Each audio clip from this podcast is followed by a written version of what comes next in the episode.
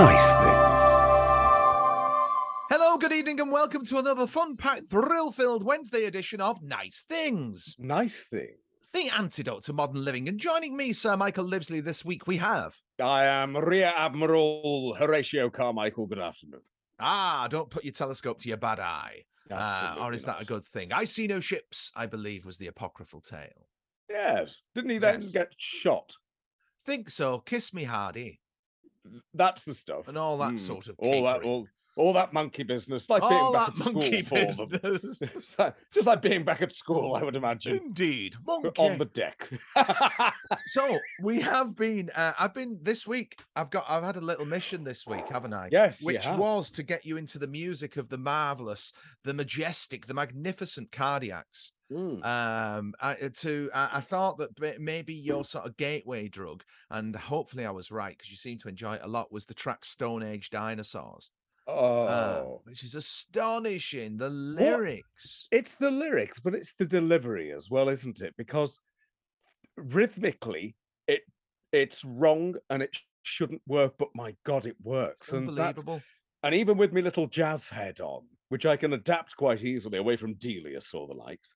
Even with that, it catches me unaware, and I'm like, mm. "Oh, I missed, I missed that beat there." But it, yeah. but it works. So then well, my I brain's learned confused. It. I decided to learn it because right. it was just bugging me so much. So it's, it's, it, the the verse is all minor keys, mm. um, and the um, chorus is for the most part major. So there's that reason why it sort of works.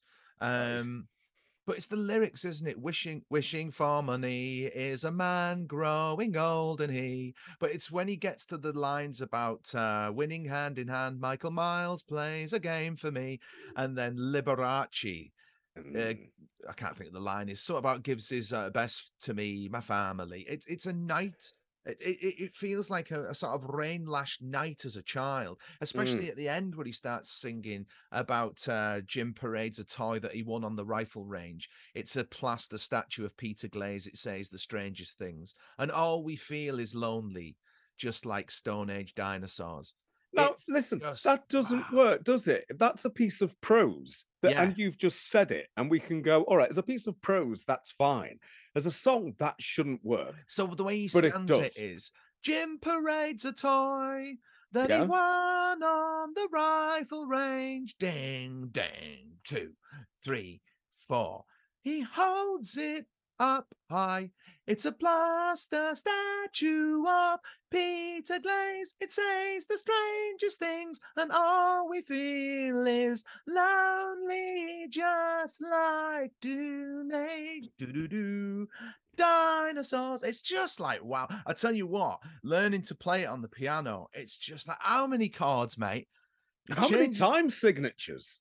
Ah, oh, God knows with Tim. I mean, for him, Tim Smith, the genius that is the late genius that is, was Tim mm. Smith, that's nothing. If you listen to mm. tracks like R E S and uh, Inner City Lining and Gina Lollobrigida and all these tracks, but the, but the weird thing, the lovely thing about uh, Cardiacs, I don't know um, if I've got this right, but would you say that it's kind of some form of situationist performance art? Yes, it is yeah. performance art. When when are we talking about? When were, what are the oh. years? They really in predominant. seventy-eight with the cardiac right. arrests, and then okay. he changed the name to Cardiacs, and that's when it sort of hits its stride. Um, so it's punk years. So he's got that sort of punk um, ethos with it. I mean, it gave uh, it begat an entire genre which people refer to as pronk, which is prog punk. I think I think what hated. You've got is around that time, sort of the same time as punk. You are getting the arts movement getting a bit exciting and a bit and a bit uh, a bit risky. Um, so you get people like the Wooster Group, who were based in New York, young contemporary artists coming together and just creating work that you could say was avant-garde. But the thought process, my favorite one of those, is they did a, a performance called The Crucible on Acid, because trying to rationalize how people act in the Crucible, it is as though someone's just taken a massive amount of L S D. Well, isn't so, it meant to have been some kind of sort of... Something uh, got into the water table. Uh, yeah, or, like, or yeah. was it ergot that uh, is the hallucinogen that grows on rye and they make the bread? An entire village uh, went right. on a, a, a mass trip, didn't they, in Italy in the in the sixties or fifties? It does happen. They reckon a lot of yes. that Arthurian stuff we spoke about in the last one. They reckon a lot of that sort of sword in the lake and stuff like. There's a great book called The Holy Cross and the Sacred Mushroom, um, which is all about how a lot of the stuff in the Bible is not metaphor, but rather the product of hallucination. And they, I think it's another book, I can't remember what it is, but they found pottery fragments from ancient Egypt and Rome and stuff like that. And mm. they've not just got remnants of alcohol in them. They've also got some hallucinogen. I can't think. So they must have mixed alcohols. It must have been a spicy evening, sir. Well, it would have been, dear. Yes. No, but the um, religious rites were all built around the use of hallucinogens in the yeah. same way that we, we think of it being a New World thing. Um, well, absolutely. I mean, but that that goes into so much of sort of our folklore, doesn't it? Witches, for example, um, witches who used to coat the end of their broomsticks in hallucinogens and pop them up, the ladies' oh, part. Um, and and there's the hallucination of flying that you would uh, develop then. That's where you would believe, when questioned, that you had flown. You wouldn't just sort of say, well, better say I've flown just so they kill me quicker. There's a genuine belief there, and you wouldn't have yeah. wanted to lie. But um, yeah, but um, the Wooster Group rehearsed. They didn't perform The Crucible off their tits because that would have been ridiculous. But the rehearsal period, or they were. So all they had to do then was recreate that mm. in performance while sober. Chemical memory. Yeah, that's it. So you start getting really interesting performance groups like them, really starting around the time that punk does. It's a fascinating shift, isn't it? Because not only do we see music changing, we see art changing. The whole... The whole counterculture becomes the culture at, at around that time. And what we now think as being rather outdated in some ways at the time, dangerously, almost revolutionary stuff back then. Mm. But um, yeah, I mean, the, the footage that you show me of the Cardiacs, those live gigs, oh, they it's... are, it's fascinating. It's like um, when I was at uni, I had to go and watch groups like Forced Entertainment. And I remember one show which was hypnotic, and it was literally people jogging on the spot, holding up job titles. And I think there was a woman who was bare-breasted with a gorilla mask on, holding the word prostitute, I think. Um, she jogged for about five minutes, and then the next person came on. I never quite got to the bottom of what that was. Mm. I still watch anything that Forced Entertainment do, because they live stream everything now. But I get very confused um, within about thirty seconds. The thing with Cardiacs is it was, it seems to be almost just a pure manifestation of Tim's imagination. That's the uh, astonishing thing about it. And you've got the whole dynamic playing out whereby it's a little family and he bullies his brother Jim. This is it. So what and he you've used actually to smack got... him round the face in the gigs and mm. smack him round the head and yeah. say, Jimmy's Jimmy's stupid and he is fat. And he'd stand there with his head down. And the, so you'd have all this interplay, and so you've got the storytelling element all there. The so you've time. got the you've got these extremes of performance art. You've got the storytelling. You've got the song. I mean, this the, uh, it's basically it is it's performance art, isn't it? Well, if you saw, art. as I showed you the other day, the Consultant's Flower Garden, brilliant, which is just nuts. I mean, it, it's like so. I think the guy had. If you look at his work rate during the eighties, it, it must have just he mustn't have been able to get it recorded fast mm. enough. mm. You know, absolutely, there was so yeah. much coming out of him, and and you know, and he was, you know, he he had the, ironically enough, the cardiac arrest. mm. He had that where in two thousand eight, when I think he'd have been in his mid forties, and so you had this sort of genius that burned bright. And then I mean, I'm lucky enough that I saw them so many times thanks to my mate Al. He just We were into sort of, so when I was at college, aside from being into, you know, we all have a, a broad sort of uh, boulangerie of, mm. of things that we're into. And one of the things I've always been into is prog rock. So I was into Yes, I was into all that. And Alistair came along. I remember, and it's a lovely memory. So, you know, in the sort of the canteen, we our college was an old Victorian building. So, um, it, so we were in there anyway, and it was a sort of, you know, a dark winter afternoon, and Al used to sit in the uh, canteen there, and he'd have his Walkman with him, and he'd just put earphones on you and just say, listen to this, man. You know mm. what I mean? And one day it was Cardiacs, and I was just absolutely, I'll never forget, it was, uh, there's too many irons in the fire, too many irons in the fire, too many irons in the fire. So it's sort of, it sticks in your head. And then about six months later, I was in Al's van, and we were driving down to London to go and see him at the Marquee. So from about ninety-five onwards, you know, on a sort of, well, there was one tour we went to see him about six times, but I, I managed to see these, you know, and it's, it's, I'm so pleased. I got to see them on the last tour in two thousand seven um, mm. um, in Manchester. Saw him many, many times. Uh, we had a student radio station when I was a student, interviewed Tim for that. I, I'll have to dig the tape out. Oh, um, yes. I interviewed him. Uh, no, it weren't though. It was Manchester. But I feel it's one of those things that I knew it at the time. I knew I was in the presence of someone who was, to quote Peter Cook, at a right angle to the universe.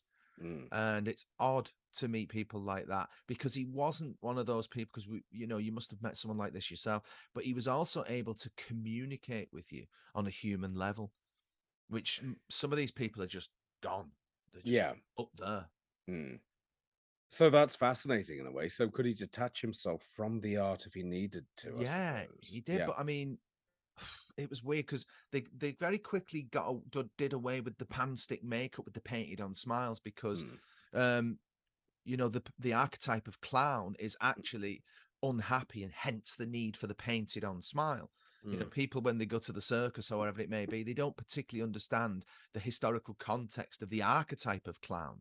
That's it. Or the fool, even. The, this is why your fools in Shakespeare are never the happiest types, and well, very yeah. deep, mournful. Characters. But the archetype of fool is will become the king, because the fool isn't afraid to try things. Mm. And that's how the fool becomes the king, because other people are too afraid to step out of their world. But the mm. fool will always try stuff. I mean, that's a Jungian archetype of fool. Um, but Cardiacs were absolutely astonishing live. Took some people down in London, went to, don't know where it was. Uh, I think it was the Astoria. It was the Astoria. Uh, which I think's now gone. It has demolished. Uh, took him to the Astoria, this this punk couple we knew, because it was just like, you're gonna love this so much. Um, and uh, the lady in the partnership, she uh, she was angry. She was angry about it. She's like, really? Yeah. It's it doesn't know what it is. Why can't it be one thing or another? And it's weird because there's a great article in The Guardian from a few years back where the guy was talking about how he loved them, but how they are actually hated. There's something visceral. It, their music arises in people, and they actively are angered by it. Well, you can't define it, can mm. you? That's, I think that's the thing. And people do like to be able to define quite yes. definitively. Even punk music is music. It's, it's a musical performance. And then you get something that doesn't sit in one camp or the other, and you can't stick a label on it. The Cardiacs, I mean, I'm saying performance art is a general catch-all thing. And because you and I haven't really sat down and discussed it to the extent that we could do, and the rabbit holes that no doubt we would fall into with this sort of thing. But I, I think that performance art just basically sums that that style up, where you get this melding together, and you're essentially on stage, you're seeing the contents of somebody's brain. In this mm. case, Tim's, you're seeing the workings of his brain. And it won't be clear. It won't be linear. It will be, therefore, you know, it'll be a mess of imagery and sound, a proper cacophony. And people do find that quite a difficult thing to accept sometimes in, in any form of art, which is why you will always get people who look at modern art and they go, I could have done that. Well, you couldn't, otherwise you would. In many so, cases, it's true. Really? If it's a pile of bricks. Then, I mean, I, no. Well, I mean, the thing is, there's also that that thing that's innate to most human beings, whereby there's a real jealousy of anyone who is able to um, externalize, sublimate, and uh, articulate the stuff that's in their head. I mean, I don't know about you, but I know when I'm falling asleep because I hear the amazing music that I wish I could make. You mm. know, it's at that point you wish you could plug a jack lead into your head and just press record and let it play. But I know when I'm falling asleep because I start hearing the music and it's like, ah, oh, here we go. I I find... obviously, with it being me, that those are those moments when suddenly I'll, I'll get a shot from camera three and there'll be a killer line of dialogue. Yeah. And it'll be, there'll be no context to this dialogue. But I think, well, why would you say that? Oh, then, I know what the story is. I know what the story is. If I write that down, I can out every it's single weird. time. It's almost like the uh, anaesthetist putting the mask over your face, isn't it? When, mm. when that moment arises. But you just get that. It's it, is it panicked clarity where your brain goes, oh, but there's this yet, God, no. just to try and keep you awake or something. I don't know. I don't maybe. know what it is. I mean, it'd be it'd be fascinating to uh, understand the workings of Morpheus Um, it's almost as if they're just putting a, well, he, it is putting a D V D on for you to watch whilst they do some sort of surgery on the body, because mm. the stuff that do takes the maintenance place overnight. Yeah, the stuff that takes place, I mean, it's linked to heart health and everything, isn't it? Sleep. Mm. Um, but I mean, performance art wise, I don't know what, why, but I, I tend to lately, I spend a lot of time watching these um, street food guys on uh, YouTube, and that, you know, like Korean and uh, Indian street food, the speed they can cook. And have you watched any of those videos? Absolutely not. no. no, if I wish to watch something like that, I will watch Keith Floyd. I'm not going to watch that sort of mock on YouTube. Why? Because someone could chop a fish. No, it's the way that they, there was a guy making parathas, and it was just the way he put the batter out and then, and then cut it up and chucked it on a plate and whoosh, slung the plate, and then another guy caught it. Then a da, da, da, da, da, da. It's almost like, you know, human beings have this ability to, with repetitive tasks, to become automatons, and it's it's fascinating to watch how quickly and how, because they don't, they obviously, they obviously don't do that that sort of established um brain thing of, I see something, the brain registers it, I recognize it, I then perform the action, and then I do it. It's gone right into muscle memory, and the, it's just an unconscious thing. Uh, oh, okay. Is no, that an unconscious no, thing? I'll back that up. Okay. So presumably, then I could, uh, you know, I could take a video into the the Ford motor car factory and yes. show you, and show you that, when you go, yeah. that was fast. It's not That's art, though, is it? Thing. It's not uh, art. You just like watching labourers. That's all that means. There is some truth in There's, that. That's all you're doing. You're However, watching a man doing his job. With the street food guys, they've got an audience. Well, because they're waiting to, for their fish, and they're yes. just thinking, stop fannying around with the fish, just cook it. That's what they're, they're not thinking. Fannying around with it. They are cooking it, but very quickly. But they could do it without just all the fannying about as well, presumably. That's what would be the fun in that, love. Well, you, you could think about something else rather than watching this bloke thinking he's going to take a finger off any minute. That's what I'd be thinking. But they don't. I'd just, maybe they don't. My Uncle Alan didn't till he did, and then he lost two fingers. So at some point, one of them's going to do it. What was Uncle Alan doing? Oh, I think he was operating some sort of a saw thing, and he took those two fingers off on his hand. Yeah. So, yeah. so doing some sort of maintenance thing. This is why I won't do any, because I don't want to lose any fingers. I know lots of people who've lost fingers. My Uncle Alan, um, Alf, who owned the turkey place, he was missing three fingers in total, two on one hand and one on the other, but he always put that down to being in a Japanese prisoner of war camp, and he yeah. wouldn't say anything about it. So that one's unlikely to happen to me. Um, and my pottery teacher at school, I'm sure we all had a pottery teacher there at school. Oh, no, not at all. Uh, well, she slammed two fingers in the bloody kiln. I'm not doing anything that might lead to that. And that includes like gutting to. a fish to take the poison sac out, because that'll be one of those fish that if you don't take out that tiny little thing, you die. I don't see the point of eating Marty that. Feldman. I don't see the point of eating Marty Feldman either. No, Marty Feldman's how he died. What? Because he ate a poisonous fish sac. Yeah, yeah, yeah. And it, it's really? Hard. Yeah, yeah, yeah. Didn't you know I've that? Never heard, I've never heard that. Oh, Is yeah, that... yeah, yeah, yeah. Really? Yeah, yeah, yeah, yeah. The thing, whatever the thing was, the chef, um, sort of, if you go online, you can read uh, The Man Who Killed Marty Feldman. Oh, my God. Yeah, yeah, yeah, because he didn't do his job. He didn't remove it. It was a puffer fish. See, there's no point in eating that. No, not at it, all. There's two reasons. One, it could kill you. Okay, yes. So just absolutely not. Like like hot food, no, yes. no point. Except it's worse than hot food. It could actually kill you rather than make you need to drink milk. And two, I presume a puffer fish is just like a Rice Krispie, really. It's just inflated nonsense. There's not much to it. No, I don't think there is. But up. They have to remove that uh, gallbladder or whatever. It's a it is. swim bladder, isn't swim it? Bladder, it's that's swim it. bladder. Well, yeah.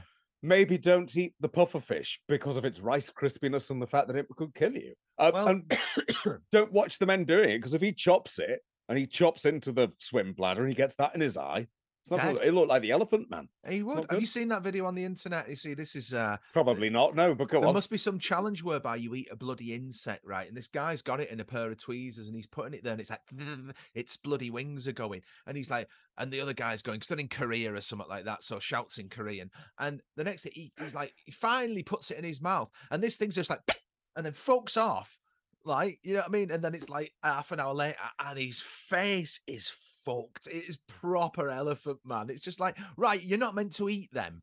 No. So these people making these videos, I, I don't quite understand why they don't upload them to YouTube and YouTube see it and then go, well, let's just inform the authorities where he lives. He needs help.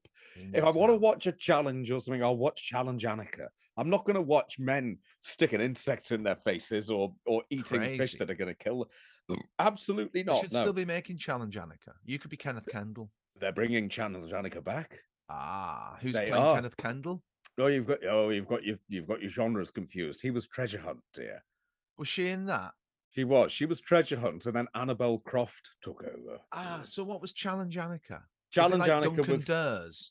It, well, sort of. It. It'd be like, you know, people would write to Anneka and say, "Oh, the orphanage has fallen down," and she'd turn up, right. phone a load of local masonry people who wanted free publicity, and say, "Can you do this for free?" And then they'd rebuild the orphanage while she ran round in a jumpsuit. So it's a bit like Dom Littlewood used to do with Melinda Messenger.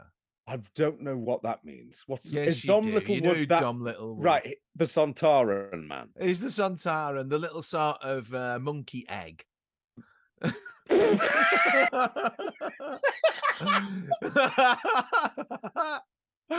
You know. Well done. You know. Yeah. Him.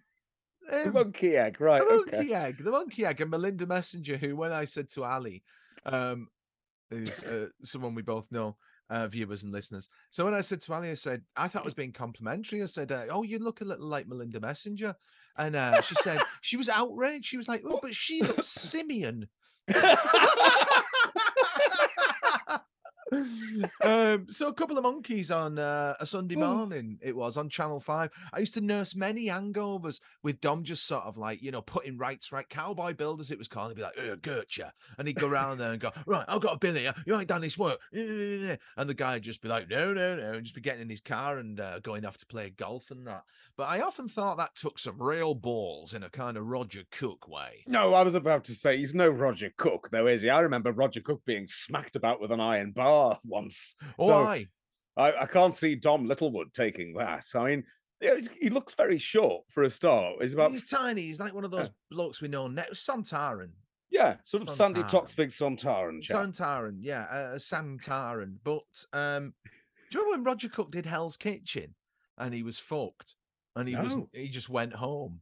No, I don't remember that. Oh, ah, yeah, yeah, yeah. There was like day two of Hell's Kitchen. He was in the kitchen looking very red and sweaty.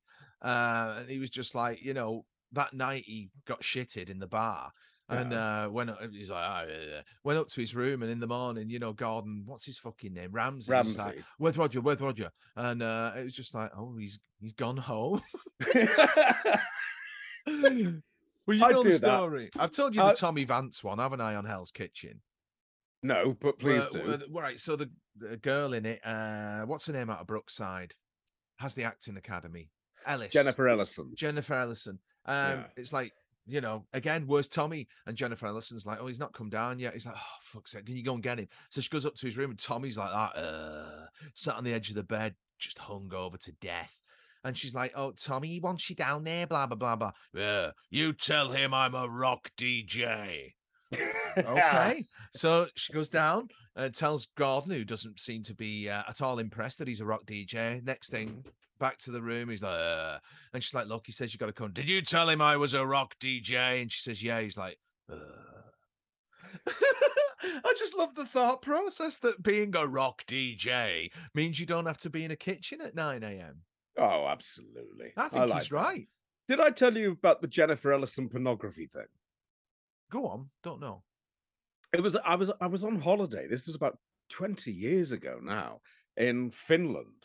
Sort of right in the north of Finland, sort of within the Arctic, so it was lovely. And there was one newsagent, and I love the fact that they still, just like newsagents the world over, they've got the dirty mags on the top shelf. There's nothing around this building. There's six-foot snowdrifts everywhere, and they've got the dirty mags on the top. And I saw one of them. I thought, that's a familiar face. Comes with a free D V D. No, I just put it, pulled it down to have a look, and it, it was a it was a Brookside publicity photograph of Jennifer Ellison, who I should specify was not in the publication at all. They right. clearly just bought it off the shelf and thought, that'll do for the front cover, whop. And it was just Jennifer Ellison, literally a Brookie publicity photograph. That's but crazy. Advertising a skin flick, which I brought home and enjoyed for several years. Oh, I'm sure, till you broke oh, it. I did. Ooh, these things, it wore it out. As my granddad used to say, I'd done with records when he got sick of them. Oh, you wore it out. Yeah, that's mm. right. Yeah, you've worn it out. I think I have actually worn a few records out, though, when I was a kid, mm. playing them. Jackie mm. uh, Jackie Lee, um, Rupert the Bear. And um, White oh. Horses, she sang, didn't yeah, she? I wore yeah. that one. I wonder what the B-side of Rupert the Bear was. I thought it was, was it not White Horses? I've it got a vague be. memory it of it I'll have to being a white it. label, white label. Um, with a little illustration of what looked like a rabbit coming out of a box or something like that. And I think on one side there was White Horses and the other was Rupert the Bear, but it could be wrong. You've got to remember that growing up, the only records I got were those ex-jukebox varieties. Mm. So I didn't get the cover, the picture sleeves. Oh, uh, with, and with the hole punched through them. The middle. Yeah, yeah, yeah. I'm not yeah, sure which pub ever played Rupert the Bear, but... Uh, well, it was a hit, wasn't it? That it was, was a massive hit. hit. Yeah, it's a great series as well. And they've found, they're all found and restored, and I think you can buy them now, can't you? You can. The full series is out there. I've, I've got them, dear. They oh. are wonderful, if terrifying. Because that can you remember? Spiky-headed fella. The spiky one. That's What's too much, called? that one. Isn't is he Jack Frost or something like no, that? He's, he's not some... Jack Frost. Jack Frost was a different thing. No, no he's, he's got like he's twigs got... for a hair. Yeah, and he's going to be called something like Twiglet or something, but it's not that. Mm. But it, he deep, deeply horrifying Zizzo. thing, something like that. I didn't like the pug dog. The pug dog scared no. the crap out of me. I didn't like that. No, they were great though. Those weren't they? I wanted his flying car so much. Oh, they were wonderful. Good old A T V once again. Is that what it was? A T V. It was A T V. Absolutely, yeah. That and Pipkins is just.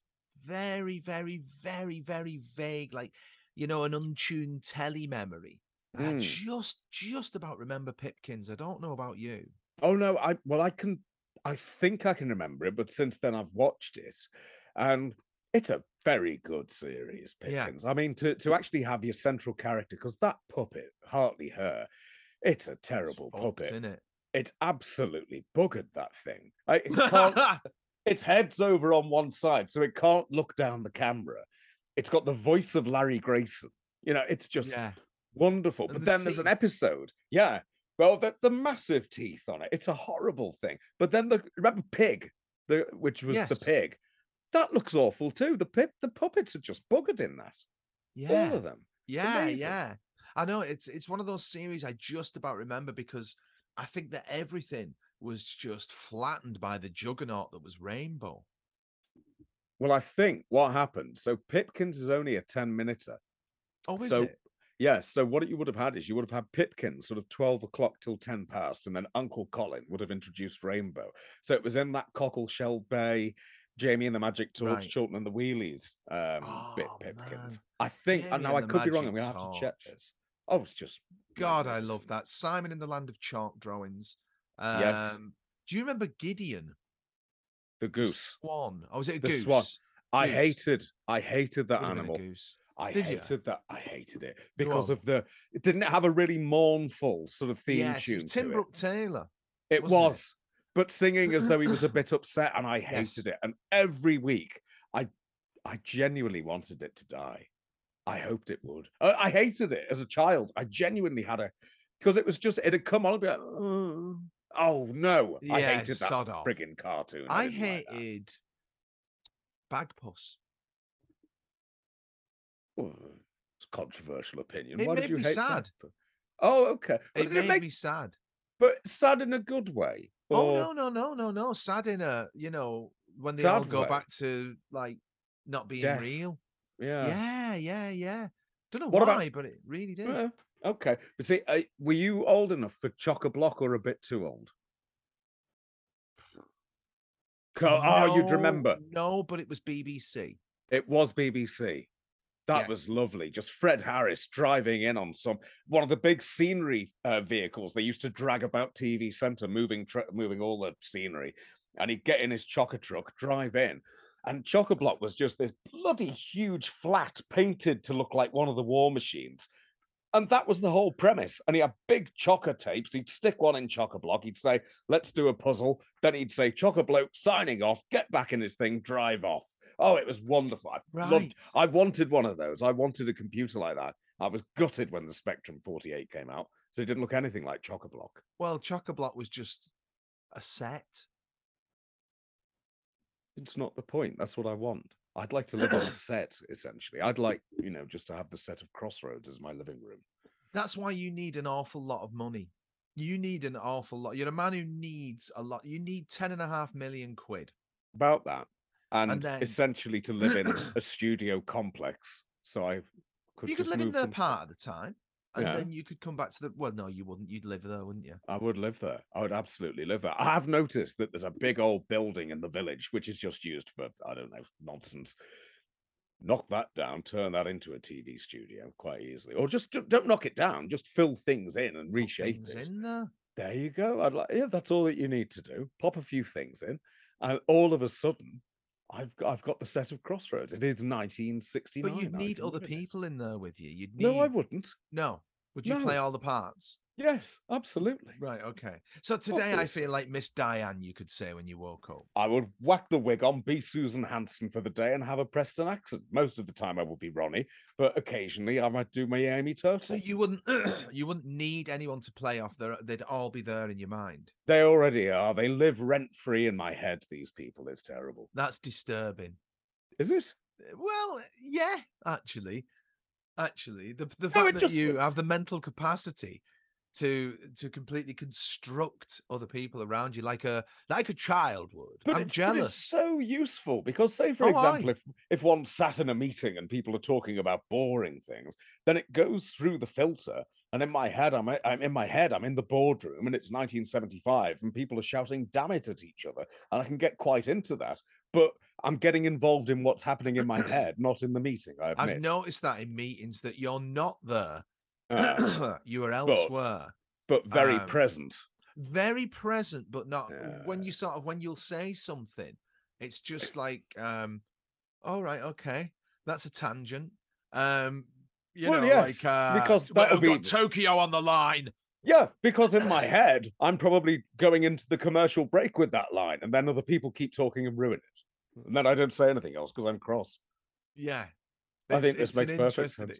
It does make perfect sense, it and um, it's a good thing because I too am not there in those meetings, and so I'll mm. come out with something that I just want to say.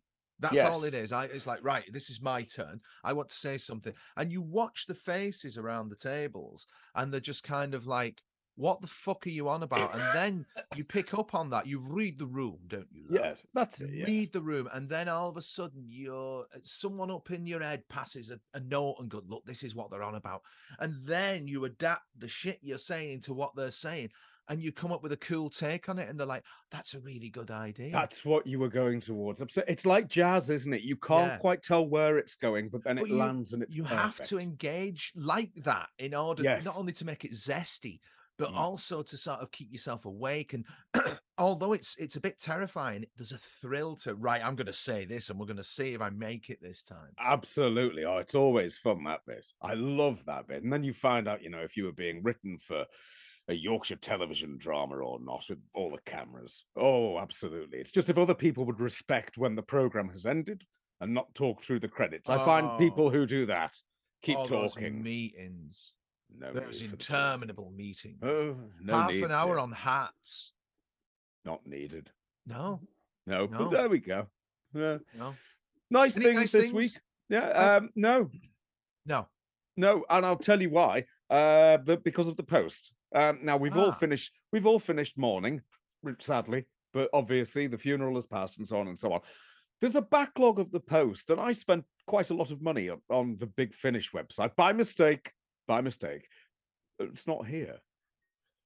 Well, the B B C has turned into Mourn Hub, hasn't it? Really, it has a bit. Yes. Um, and the world seems to have used it as an excuse. I think it's just an excuse. The Royal Mail's been shit for ages, by the way. My Bending the Willow turned up bent, so I need a new copy. Oh, no. Yes. Well, that's annoying. Distressing. Well, distressing. Yes, incredibly distressing. But no, nothing new this week. Hopefully for next week. Hopefully for Sunday next week, there will be something exciting. Must try out. harder to get nice things, I think, is Absolutely, the moral of this story. Must. Yes, how's the week looking for you? Anything exciting forthcoming or just um, slog? Slog. Slog, yeah. effectively. Yes, mm. yes, yes. But, um, you know, we go on. We go on. We must go on. We must strive. You've got scripts to write. I do have scripts to write. I've got them here next to me, actually. The yes. Need to get cracking on those. There's plenty to be up to, isn't there, at the moment? But uh, apart from that, I've, I've, I'm reading a book of, after our chat the uh, on Sunday. Um, yeah. I'm reading a book about Roslyn Chapel. Um, so it's that Arthurian thing that you were talking mm. about. I, I'm feeling a little bit of a need to reconnect, and I think it's probably because I've not been further than about twenty miles since the outbreak of bloody COVID. I need, I need to go and wander a castle. Is mm, what I need to do right nice. now. That's, well, you've got Excalibur as well. I mean, presumably you'll watch Excalibur if you want to recapture that mood. Now, is that Nicole Williamson? Yes. I've not seen it. I knew you were going to say that. I know. It's a film. It's long, isn't it? It's very long. John Borman directed, uh, but it's it's very, very good. How long? I would say we're touching the two and a half hour mark. Bloody hell. Right. So if I could... I might have to get it and do a little edit and make it into twenty-minute episodes, something like that. Go on YouTube breaks. And watch Nicole Williamson's best bits. Was he drunk throughout most of them? Oh, aye. Excellent. Roaring love. Oh, wonderful. Of course he was. Wonderful. That's how we like him, isn't it? Oh, he's good, though. He's oh, brilliant. He's bloody good. Drunk he's... or no, he's good. Oh, well, he could act, and that's the thing, isn't it? It didn't matter if he was drunk or not. That ability to perform didn't go anywhere. He could still do that because it was just him, really. Yeah. Absolutely magnificent. One of those actors who people are forgetting about as well, which There's is... a lot of it about. There's there a is, lot dear. Of it about. There is. But at least, much, of uh... course, we remember Dickie Davies, and I hope that everybody at home celebrated Dickie Davies Day yesterday, as it was. We shall be reminding you uh, at this point of the year, every year from now on, to celebrate Dickie Davies Day. Dickie Davies Day. Dickie Day.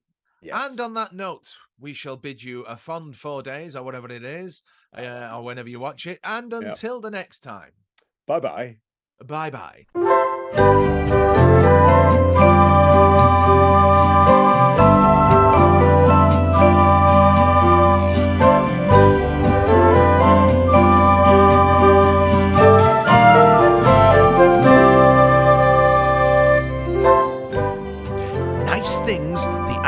Modern Living was presented by Sir Michael Livesley and Lady Paul Carmichael. The music was written by Michael Livesley, and the flutes were played by Andy Frizzell and John No Jokes Please Lewis. Nice Things is a Guilty Dog production.